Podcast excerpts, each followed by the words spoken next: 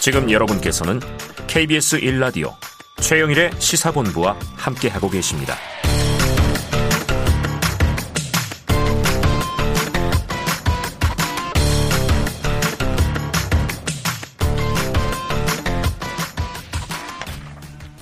네, 시사본부 매일 이 시간 청취자분들에게 드리는 깜짝 간식 선물. 야, 오랜만에 돌아왔습니다. 버섯 모양 초코과자. 자, 예전에 많이 드렸는데 몇 주 만에 돌아왔네요. 자, 코너 들으시면서 문자로 의견 보내주시는 청취자분들에게 버섯 모양 초코과자 보내드릴게요. 짧은 문자 50원, 긴 문자 100원이 드는 샵 9730으로 의견 많이 주시기 바랍니다. 자, 주간 사건 사고 소식을 알아보는 배상훈의 사건 본부 시간입니다. 배상훈 프로파일러 나와 계십니다. 어서 오세요. 예, 안녕하세요. 자, 이게 이게 지금 화제가 되는 사건이 있습니다. 퇴사하면서 직장 내 성희롱 피해 사실을 알린 여성이 명예훼손죄로 오히려 법정에 서서 1, 2심 했는데 유죄 판결을 받았었어요. 대법원에서 무죄가 인정됐다. 어떻게 진행된 사건입니까? 예, 사건은 2014년 10월에 예, 벌어진 사건입니다. 네. 예. 피해자는 20대 2년차 여성 노동자고요. 아. 가해자는 50대 15년차 유부남이고 음. 인사부서장입니다. 네. 아, 인사부서장. 예. 그래서 이제 그 세 명의 동료는 맞은편에 앉아 있고 음. 가해자 피해자는 이쪽 나란히 앉아 있고. 둘. 네. 그러니까 왜 이 구조를 말씀드리냐면은 어.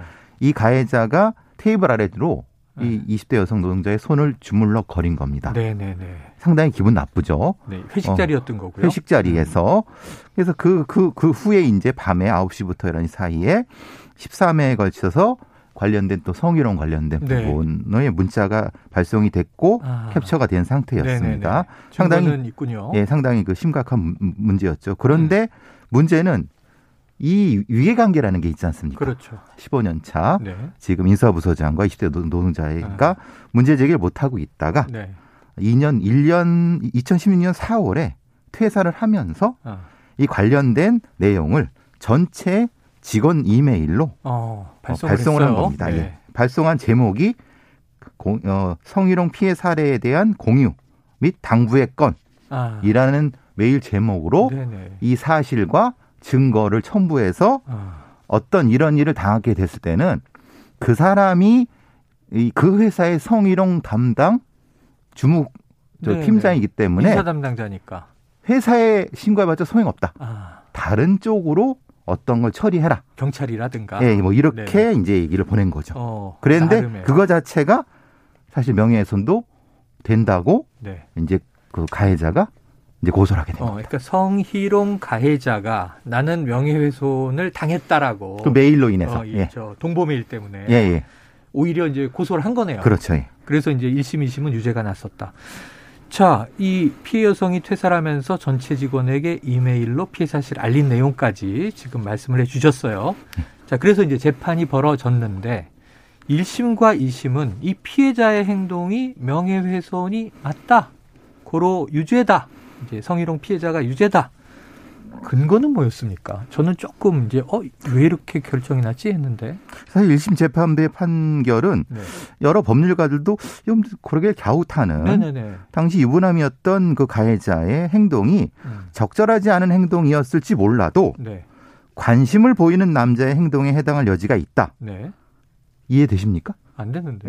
어쨌든 그 유부남이라고 아까 얘기하셨잖아요. 예, 예, 예. 나이 차이도 많이 나고. 예, 예.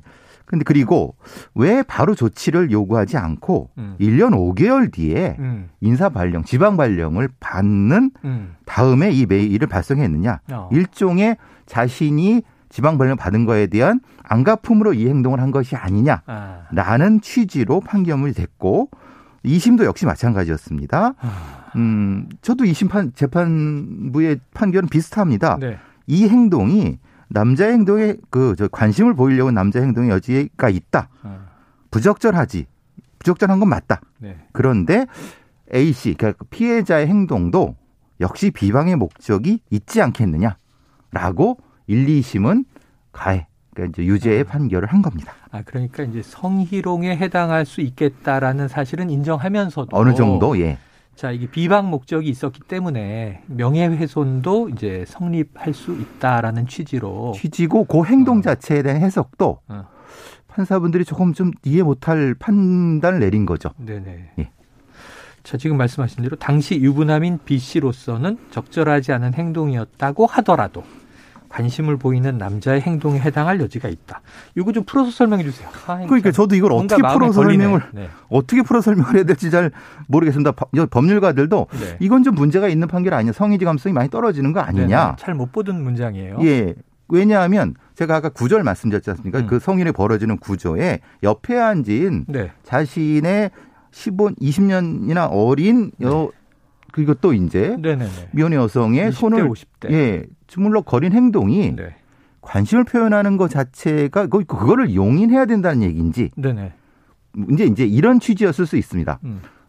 그 즉시 거부의 의사를 밝히면 되지 않았느냐? 아, 거부의 의사를 밝히지 않았기 때문에 네. 받아들인 거 아니냐? 어, 허용으로 상대는 볼 수도 예. 있지 않았겠느냐. 근데 문제는 이둘 사이의 네네. 위계라든가 회식 자리에서 네.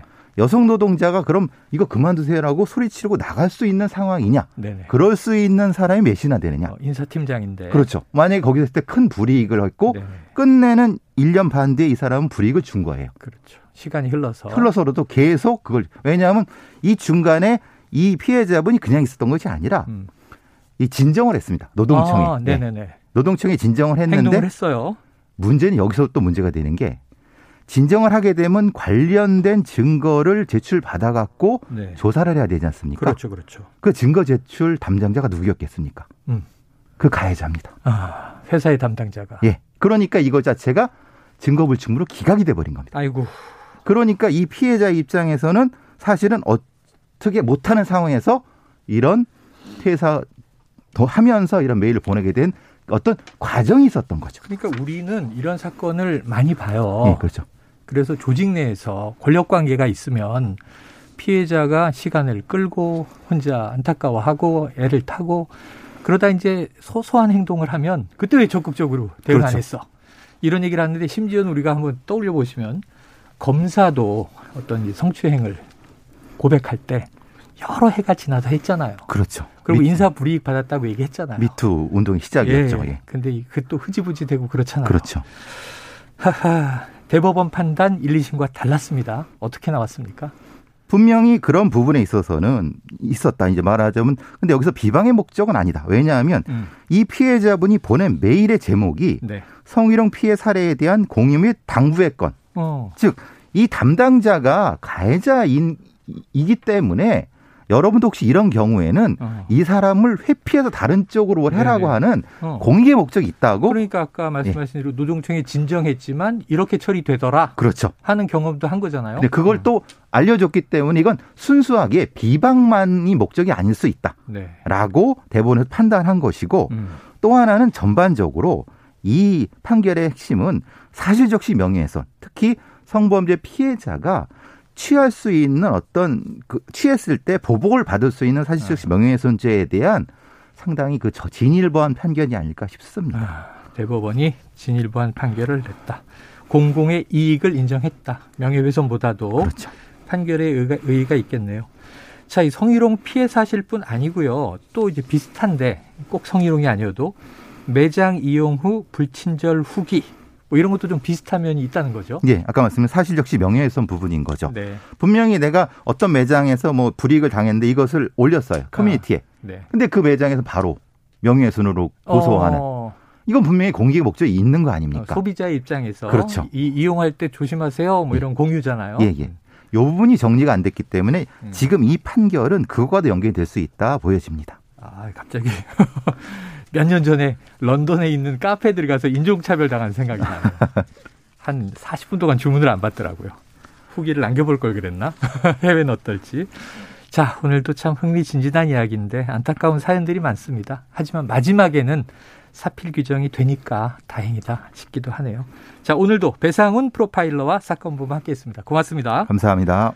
자, 오늘 버섯 모양 초코 과자 받으실 분 청취자 8663님, 7540님, 5463님, 9011님, 8888님, 9320님 이렇게 되십니다.